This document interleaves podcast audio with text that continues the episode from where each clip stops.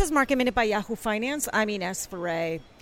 A strong jobs report for the month of January with 225,000 jobs added. Futures, though, are in the red this morning. Intercontinental Exchange, uh, the owner of the New York Stock Exchange, says it is no longer pursuing acquiring eBay. Executives during their earnings call yesterday said that eBay was not interested in their ideas and there were questions during the conference call on why Intercontinental Exchange would be interested in eBay. Executives said they saw synergies, both are marketplaces, with eBay having characteristics similar to an exchange.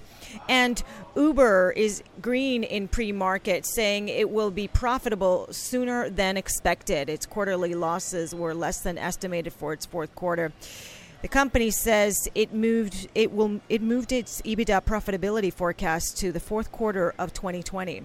For more market minute news, head to yahoofinance.com.